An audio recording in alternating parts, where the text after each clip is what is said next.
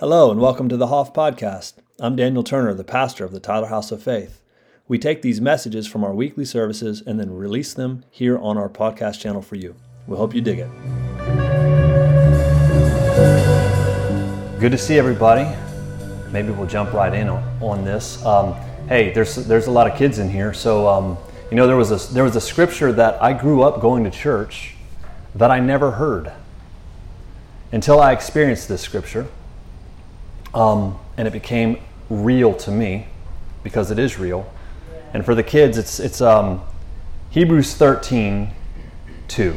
Maybe we'll do Hebrews 13:1 and 2. It says, "Let brotherly love continue, and do not forget to entertain strangers, for by doing so, some have unknowingly entertained angels." Isn't that funny? If you're a believer, I think you believe that the Word of God or the Bible is the Word of God. Is that, we pretty much agree upon that? Yeah, that's pretty much what's going on. And I know there's a lot of, there's a little hanky-panky that goes on with Scripture sometimes, and things are taken out of context to mean things that they don't mean. You know what I mean? Especially in the charismatic world. It happens.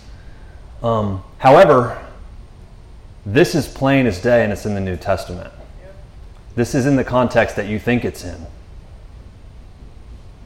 Do not forget to entertain strangers.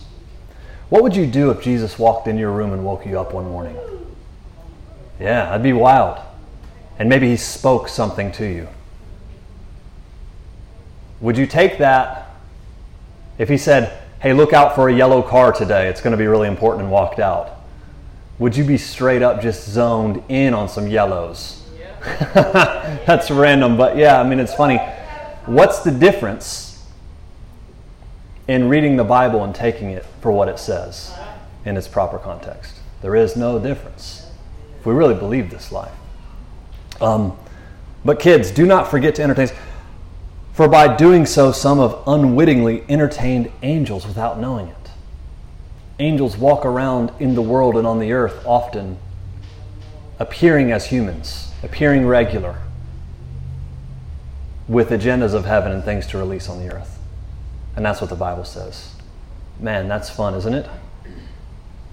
Maybe not, just me. Yeah, it's pretty interesting. Well, there must be some explanation, you know, he must have meant, no. I've got a degree in this. I got a couple of them, 3 of them, you know, so it's not, you know, it's there, you know. Yeah, man. You know, it's interesting. There's a scripture that I really love, that I loved and came to me really personally, I felt, from the Lord, 2 Chronicles 16:9, several years back. And it's this prophetic utterance from a prophetic man in speaking to a king. But he says something in 2 Chronicles 16:9. He says, "For the eyes of the Lord run to and fro throughout the whole earth to show himself strong on behalf of those whose heart is loyal to him." And it's like, wow, you know, the eyes of God himself is roaming to and fro throughout the whole earth, extending himself for somebody whose heart is in alignment with him because he wants to display his strength and his power on their behalf, you know. And Jesus comes and he's saying all these things about being so aligned with heaven in all your, if your hand calls you in, cut it off, it's better to go. You know, all these things of like, hey, be in complete and total alignment in heart, mind, soul, body with the God in all things. Because it's that those who seek first the kingdom, that's an aligned heart and mind with all their heart, you know what I mean? All the things they need are added to them. So they don't think about need and want. They think about kingdom and release. And then what they need and want, the need is actually provided for them. Yeah. But the eyes of the Lord are actually, you know, a lot of people think the eyes of the Lord are looking and watching them all day long, waiting for them to say something wrong or do something wrong so that he can smack them. You know what I mean? Hey, don't do that, you know. This twisted doctrine of, you know, taken out of John 16. But in reality, the opposite is true. He's searching for the loyal of heart, someone whose faith and their belief has united in him. They believe and trust in his word. They're willing to act on it. And he wants to display himself strong on their behalf, manifest himself through them, that he may be known in the earth. And this is the prayer of Luke 11, like our Father in heaven, hallowed be your name, your kingdom come, your will be done on earth. This is the exemplification that we're called to release in the earth. And the eyes of the Lord are this. You know, it's Zechariah 3:9 talks about it's another kind of obscure, strange prophecy of this prophet that gets pulled up into the heavens and he's seeing all these things, but he has these angels and these things speaking to him. And he talks about the eyes of the Lord, and the eyes of the Lord that he's communicating are the eyes of the Lord, the seven eyes on this rock that is before Joshua, you know, and these are the spirits of God, you know. And so we understand through the scriptures, and it's, you know, there's all kind of symbolism and such in this stuff, but the eyes of the Lord really represent the very Spirit of God, who's not looking to smack somebody and put them in time out. He's actually looking to empower those who have stepped into belief, faith, and this alignment of heart with him, so that he may display his power and his strength, rescuing the world from the effects of the fall. You know, it's this beautiful thing. And it's, you know, some people have, you know, believed that the eyes of the Lord, okay, this will be out there a little bit maybe, but it's obviously the Spirit of God, or the seven spirits of God that you see in the book of Revelation, you know, when Jesus comes and says, I have the seven spirits of God. And the prophecy of Isaiah 11, the spirit of wisdom and understanding and counsel and might and knowledge and the fear of the Lord and the very Spirit of the Lord, these seven which would be upon this root of Jesse, right? It's all these this picture of the fullness of the Holy Spirit that we're supposed to walk in, but is also looking for us. But there's also some believe that they're like, it's like an angelic messenger that's anointed by the Holy Spirit to actually go and enact this power and authority throughout the earth. And I actually had a Baptist minister from this region, actually. For a long time, he was the Baptist pastor of, it was either Bullard Baptist or Bullard First Baptist. What's that, like 25 minutes south of us, you know what I mean? Yeah, his name was Bobby Connor. And I remember having dinner with him one night, a group of us, you know, about a handful of us, me and Nicole, another couple, and him and his wife.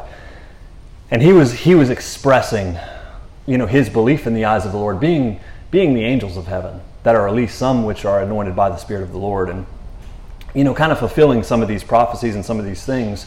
But the Lord is sending out it's almost like his recruiters, his recruitment that is actually looking to display itself with heaven's authority, and whatever they put their hands to, that they would cause it to prosper and be fruitful. And it was really cool because he was like, yes, and I met one. Yeah, I know. And he says, when I met him, when he showed up to my house, it was like, you know, an F-16 or F-18 fighter jet flew into my property. That's how loud it was. And it hit me like a ton of bricks, because before I moved here, before we moved to Texas, the pastor that I was serving under and interning under, we were on a trip, because we live in North Carolina, but we were on a trip to minister at a church in Asheville, North Carolina. If anybody knows where that is, it's the mountains of North Carolina, and real pretty place. And so we were there, and we were staying at the pastor of the church that we were actually coming kind of itinerant. My pastor was really, I was just the prophetic guy kind of coming in, but serving, you know, and I was young.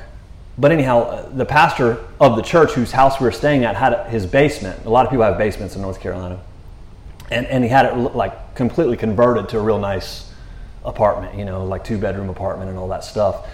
And man, I was asleep in that place when I first started to get introduced to this scripture.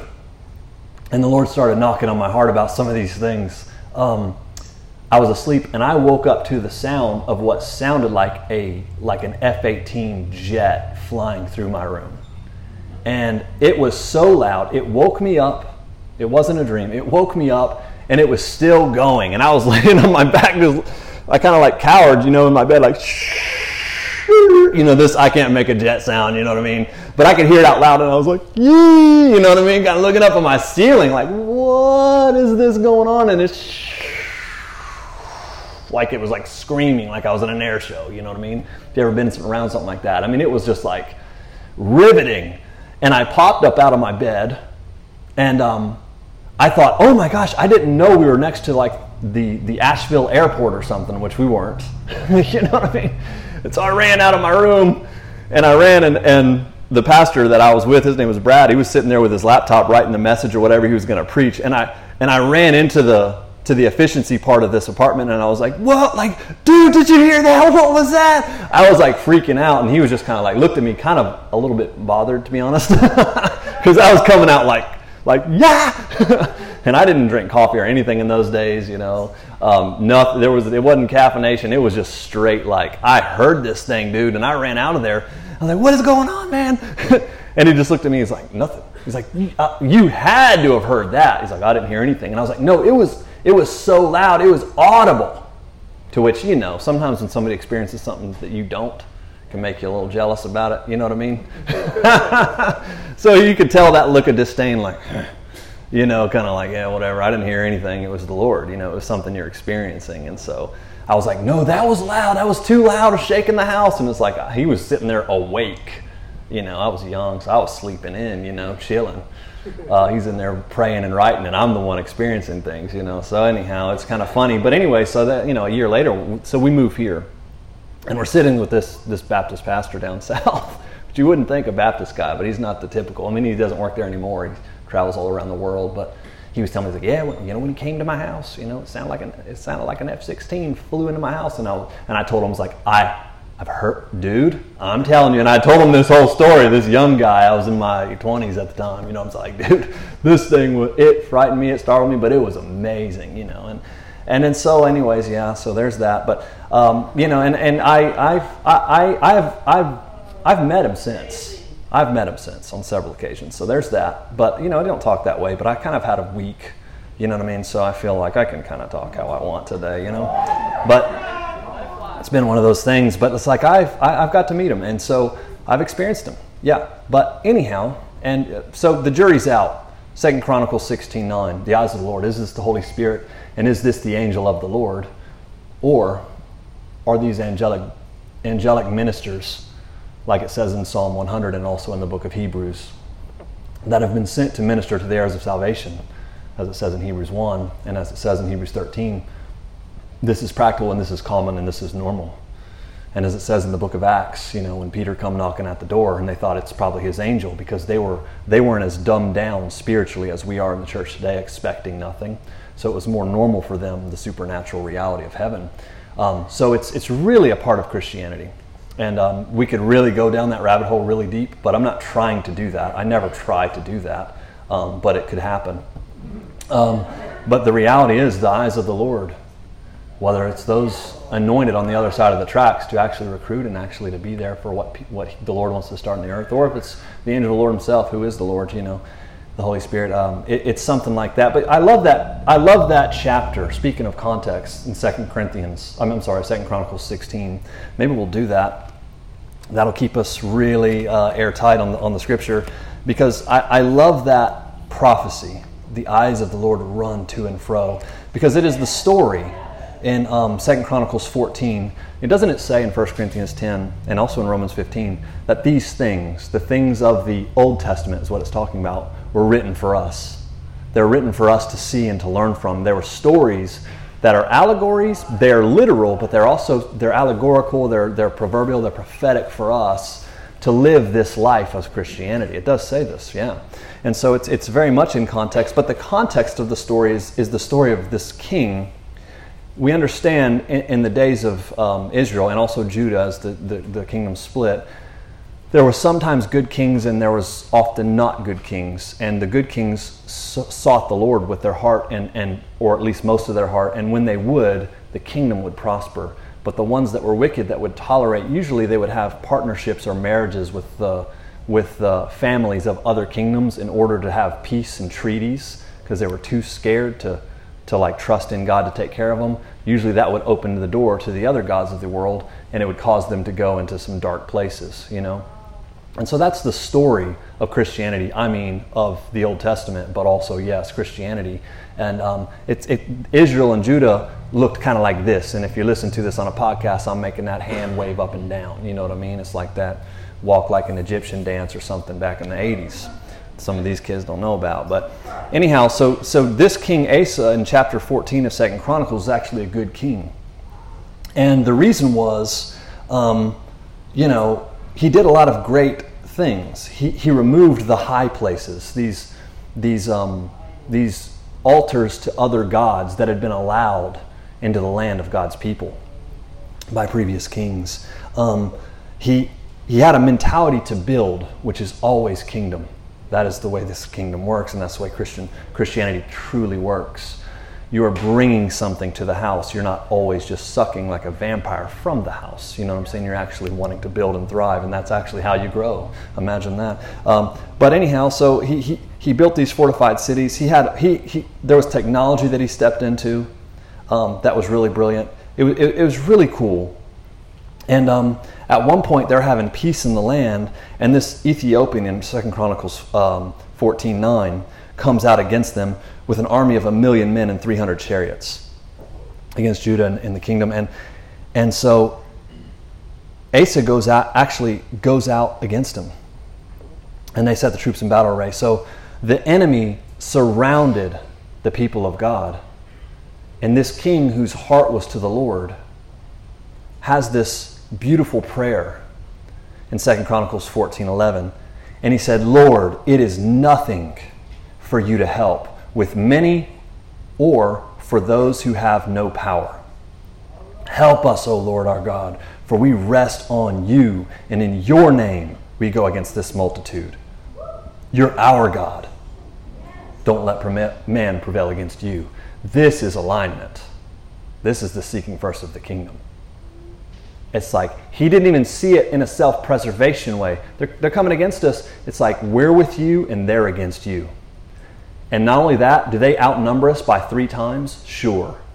But it's nothing for you whether we have a lot of people or whether we don't. This is them against you. And I'm choosing not to look at this in my own strength and calculation in my own strength. It says the Lord struck the Ethiopians before them. So there was a great victory. They stepped up. Doesn't mean that God just lightning bolted them. It means they stepped up and fought, but at the same time they put their money where their mouth was. Their heart was in the belief in the Lord, and they stepped against the enemy and popped them back. Is popped New King James? I don't know, but you catch what I'm trying to throw, you know? That's what's going on. It was just 4th of July, pop pop, bang bang and all that, you know? A prophet shows up in chapter 15. And he gives this prophecy, which I think is so silly, but it's for all of us as Christians. In 2 Chronicles 15:2, it says, "The Lord is with you while you are with him. If you seek him, he'll be found by you. But if you forsake him, he will forsake you." And that's practical. The Lord is with you while you're with him. If you seek him, he will be found. But if you forsake him, he will forsake. In other words, I have this theory, right? And it's my belief. It's more than a theory because it's throughout the scriptures. I wonder if God is fully extended to us at all times. And he's waiting for us to take him at his word and to connect to him, like Steve was saying when he opened up, so that he might show himself strong on our behalf. Yeah. That his name, his love for us would be manifest, but his name would be exalted among people. And I have this curious thought that we can miss out on so much breakthrough just by not acknowledging him, by tucking and running from things. You know what I mean? By not choosing to believe him when it's not convenient or doesn't feel safe for us. You dig? But I have this theory that he is so fully there and extended to us that if we believe and trust in him in all situations, his record is 100. Yeah. He never doesn't come through. Yeah. And I live this theory. Yeah. And have for a long time. And you know me. And I think he wants us all to. Anytime we bet on him, he comes through. It's just the way it works. It never didn't work. Find the Bible where it didn't work. This is a dumb prophecy to me. I know that's bad to say. But it's not dumb, but it's a simple, that's a better way to say it. The Lord's with you while you're with him. Like, hey, if you seek the Lord and you're aligned with him, you always win. But if you forsake him, you don't. Okay, that's what that says. You blow Jesus off because you're comfortable in your Christianity. Your needs are met right now, you know? Then it's tough to come to Jesus in a crisis. Oh my gosh, I'm in a crisis now, or I'm in need now. That's a sign of immaturity, and that's the way the kingdom was living. You know, but those who were wholeheartedly devoted. Asa steps in, puts the false gods. The false gods can be anything we believe over his voice. Anything that we serve in our life more than him. you know? It doesn't have to be the Buddha statue you bought from Pier 1 because you thought it was cute on your little terrace at your apartment. It doesn't have to be that. That's a false god. Sure, that can be that. You know what I mean? But it's the things we exalt above him. It can be fear. It can be people. Imagine instead of serving the Lord with your whole heart, you're so concerned about what other people think. And so it kind of holds you back. I don't want to look stupid. I don't want to look like one of those people. You know what I mean? Imagine that. That's the fear of man, which proves to be a snare, as it says in the Proverbs, right? But what does that mean? That means people are your god more than God. I mean, that would be a travesty. And imagine the levels of opportunities God wants us to step into with having a loyal heart that's devoted to him that I believe people miss out on all the time. Because instead of like Asa right there, in, at least in Asa part 1, when a circumstance came up, instead of going after the Lord in it, we're like, I need to work this out myself, or self-preservation, or just admit defeat and maybe I'll survive. You know. So man, Asa heard this little simple prophecy, took courage. You know, he burnt all the rest of the high places. It's really cool. He removed the queen mother of this lineage of Jezebel that was in the household of the Lord. You know, this control and manipulation, this Jez. Maybe we'll talk about old Jez in the near future. I don't know. It's important. It affects so many people. You know what I mean? But it's like, you know, he removed that, like, and that's tough. Well, that's my family. I got to live at least to please them a little bit. Like Jesus says, no. Unless you hate your father and mother, you can't be my disciple. Now, it's not meaning hate, right? It means despise compared to what I want. You know what I mean? They're always second to me or anything else, you know, or it's a god. So he does all these awesome things, but then chapter 16 sets in, and the king of Israel comes after him. He's a king of Judah. You know, they're split. He wants to come and he wants to attack King Asa, and he actually wants to cut him off from receiving food and stuff. You know how military stuff did back in the days, and even now, cut off their supplies, do all these things. But King Asa. We're watching the movie like, all right, King Asa is one of the good guys. He believes in God. He has a connection. Now watch how he's going to kick the bad king out. He doesn't do that. He actually goes and has a treaty with Damascus, another king, another Ben-Hadad, this king. And he says in 2 Chronicles 16:3, let there be a treaty between you and me as there was between my father and your father. I've sent you silver and gold. He sends them money. You come to me. You attack some of their people, you open up our stuff, I'll send you money, we make this partnership. And instead of trusting in the Lord as he had done before, he actually trusted into the connections of pagan countries. You know what I mean? And so he trusted in something that was not God, even though he had already learned that lesson you would suppose that he had. He went back and made the bonds and connections of the old family way. Just the way my dad used to do it, which was the mistake. It actually worked for a time being. But then this prophet comes back to him, Hanani the seer. And he comes to King Asa, the king of Judah, and he says, hey, because you have relied on Syria and have not relied on the Lord your God, therefore the army of the king of Syria has escaped your hand. It's like, hey, that demonic country that actually wants to kill you just as much as the other guys that you just made a deal with, not only should you have wrecked the enemy that was coming after you, you should erect them too. God's with you to grow and thrive and prosper. But your fear, instead of looking at God, has caused you to make human connections the way your dad used to do it. You went into the lineage of Adam, in the ways of the world, and you've tried to preserve yourself. And it's not like, you know, now you're going to die of leprosy or some curse, you know what I'm saying? It's just like you're missing out on all the breakthrough and growth that God actually has for you. You know what I mean? Because you didn't take him at his word. Jesus looking Martha in the face. I told you if you believe me, you'd see the kingdom of heaven. You'd see the glory of God. Do you believe this? It's like he's wholeheartedly desiring us to actually believe him, to burn the bridge and actually do what he says. And it's not like, oh, you know, he's this big bully football coach that's just leading us into these uncomfortable things. It's like, no, I want you to win. My eyes are all over the world searching for whose hearts are so loyal to me that they don't look at anything above me or too difficult for me. They look straight to me and they walk right through it. Yeah. All right. And then everybody else, just like when David killed Goliath, when he kills the giant, everybody else comes off the sideline that used to be scared, and they charge after the Philistines too. It's exemplary. It's an example. Somebody has to lead it. And it has to start in the house of the Lord. And I think it's us. You know what I mean? And everybody that listens to this, it's whoever has the belief in their heart to pursue the Lord wholeheartedly.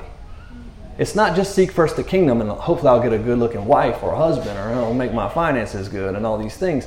Are those things true? Yeah, the goodness of God, these things are in His will and plan for us, but that's not our deal. We just work here, and our job is follow the shepherd. You know what I mean? Not try to figure everything out. It's just follow Him. So Hananiah the seer comes and he says, hey, like, he tells them, it's like, hey, were the Ethiopians and Lubim not huge army with many chariots that you relied on the Lord? And He delivered them? And then he says my favorite verse of the day. He says, for the eyes of the Lord run to and fro throughout the whole earth to show Himself strong on behalf of those whose hearts are loyal to Him. Like, in other words, God was yearning to do something powerful through you, and you took the easy way out. That's what he's telling the king. He says, in this you have done foolishly, and now you're going to have wars for the rest of your kingdom. You're going to have to do these things where God didn't intend this for you. It says something interesting in verse 12. It says, in the 39th year, this is the end of Asa's story, at least for us today. In the 39th year of his reign, Asa became diseased in his feet. And his malady was severe. It sounds like diabetes or something, you know, because it's in his feet and he's old. He became diseased in his feet, and his malady was severe. Yet in his disease he did not seek the Lord, but he sought the physicians. So Asa rested with his fathers in the 41st year of his reign, and they buried him. And all these, you know, it's just like, it's like that little verse right there. In the word of the Lord, the word of God is like, yeah, he got a disease that took him out, and the reason it took him out is because he didn't seek the Lord. He only went medical. That's God saying, hey, and by the way, I was still extending myself to him.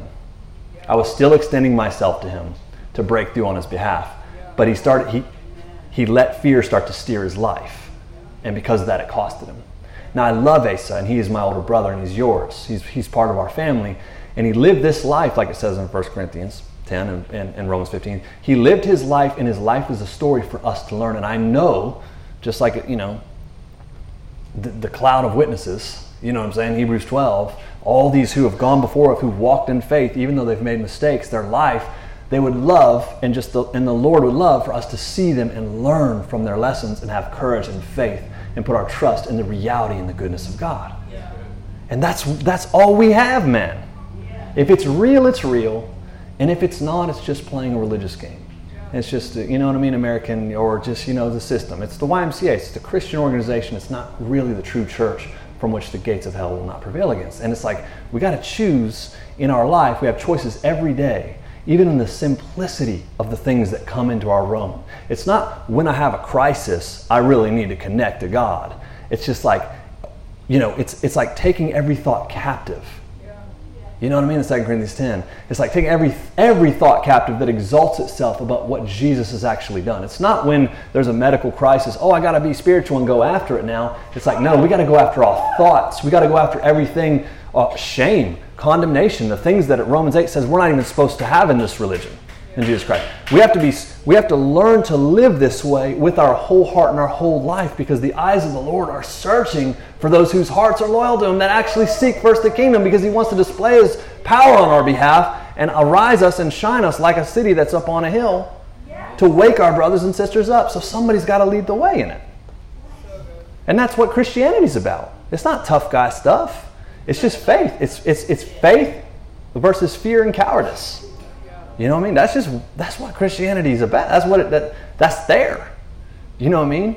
And it's like, whose voice will we listen to in every situation? Ask Jairus. You know what I mean?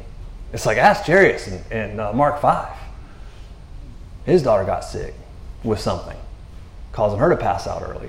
You know what I mean? Got a feeling I know what that is, you know? But what? Guess what? Oh, you know, Jesus, come to my house. Then a woman with an issue of blood comes and pushes through the whole crowd, and she's touching Jesus' hem, and Jesus is like, who touched me? And woman, your faith, and it's just all this beautiful stuff, which she broke the law because she had an issue of blood and she touched a bunch of people and him. So she broke God's, quote-unquote, air-quote, God's laws to touch God. So what does that tell you about those laws? So she did that, and he was actually happy about it, not mad about it. So what does that tell you about him? So he heals her, but Jairus is standing there like, yo, you're supposed to be coming to heal my daughter because she's sick and she's going. And if I'm Jairus, I'm like, dude, this is taking longer than I wanted, man. This is taking longer than I wanted. Tell this lady to shoo off. You're supposed to be coming with me right now. You know what I mean? And then the people from Jairus' house come show up and said, hey, she didn't make it. And how much Jairus' heart started to break in Mark 5 instantly. But Jesus, it says, overheard what they said, even amongst that crowd. And he looks over Jairus face to face, says, don't believe what they say. We're entering into a level of this life of Christianity, even when our thoughts and the things we see in this world, we're going to live it or we're not. You know what I mean? It's just like we can believe the forecast of the fallen world. You know what I mean? Or we can learn to live by not bread alone, but every word that proceeds out of his mouth. And guess what that is? It's life. And is it instant? Does it take a long time? Like, yo, you're taking longer than I wanted to. Like, how's this going to work? It's like, I don't care. I just work here and I'm following him. So if we're taking a stop right here and he's going to talk to this lady with some blood issues, you know, touch her, you know, the hem of the garment and all that, and he's telling all these people stuff, and I'm just going to try to sit back and wait on him. And I'm just following him because that's all I do in my job. And literally in my job, but also in my life. You know what I mean? I'm going to follow him around. He's going to get to where he says he's going to get because it's not broken. I'm not going to try to fix it or push him around. This is our reality. You know, there is no formula. It's a reality that we live and we walk. His word is truth. His word is life. I know his will. I know his heart. I know the new covenant. Anything less is a violation. I won't stand for it. I won't come into agreement with it, but I'll walk patiently with it. But I'm locked in. I'm going to lock in. I don't care. You know, is it crazy? Oh, you know, that's why you don't talk about it too much. You know what I mean? Listen to a message like this. Angels flying around, jets. Baptist preachers talking about jets, me having a jet, you know, angels coming up to me. I tell you I met him. I know his name, first name, you know, all these different things. I didn't tell you that part, but I just did, you know what I mean? But this is the Christian life is far beyond what we've dumbed it down to, but it's real. It's very real. And if it's real, your life bears the fruit of it. And Jesus says, go make disciples. Didn't mean go tell people they're going to go to hell if they don't sign up for your church and da da da da da. It means if you're living this, there's other people that are disciples of God because of you. You know what I mean? I got that credential. Many of you do, and that's what our life is. If we have that credential, it's happening to other people around us. We're inspiring people with the connection to know the Lord and to walk out of the lives of sin and these old identities into the truth of the beloved of God. That's what we're called to do. But I'll leave it with a question. It's the question is the same as the theory that I started. So this will be the question for the day. You know how I started. I wonder if God is actually fully extended to us, fully extended, like His credit card, which is immeasurably, it's just held out to us. You know what I mean? Or maybe we have one. Maybe we have one that we don't cash in on, but because it's full, the endorsement of heaven and the abundance of what we need in this life. You would even say that. Everything we need for life and godliness in this life has been given to us. Let's put it that way. Hey, Peter said that, didn't he? Yeah. So it's all the Bible. You know what I mean? But I wonder if we actually thought this way. And we just chose to follow him with our whole heart. How things would happen. If he's fully extended us, waiting for us to take out his word. So my question for today is that I wonder if God is fully extended. How about this, if you make it personal? Is God waiting for me to take him at his word so that he might show himself strong on my behalf, in me and through me? You know, is God waiting on me? Is he extended?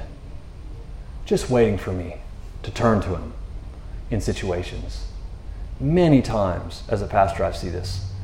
Many, many times. We want what we want, but God wants to deal with what he wants to deal with. So many times it comes to dealing with the issues of the heart in relationship to him. You know what I mean?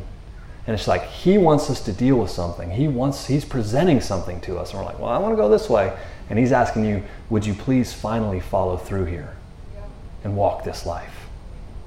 And I'm going to take you where you're going, where I have for you, you know. But that is the question.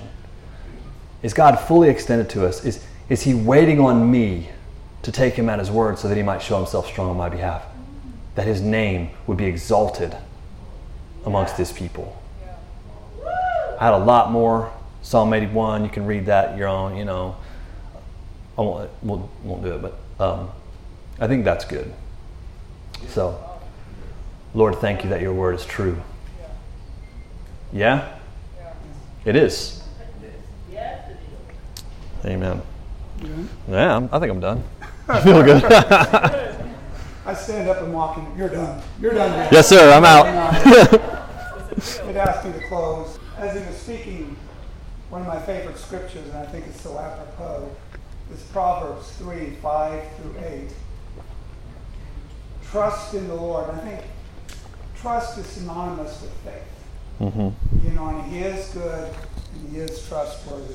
Trust in the Lord with all your heart, and lean not on your own understanding. That's when the biases come in, the fear, the self-consciousness.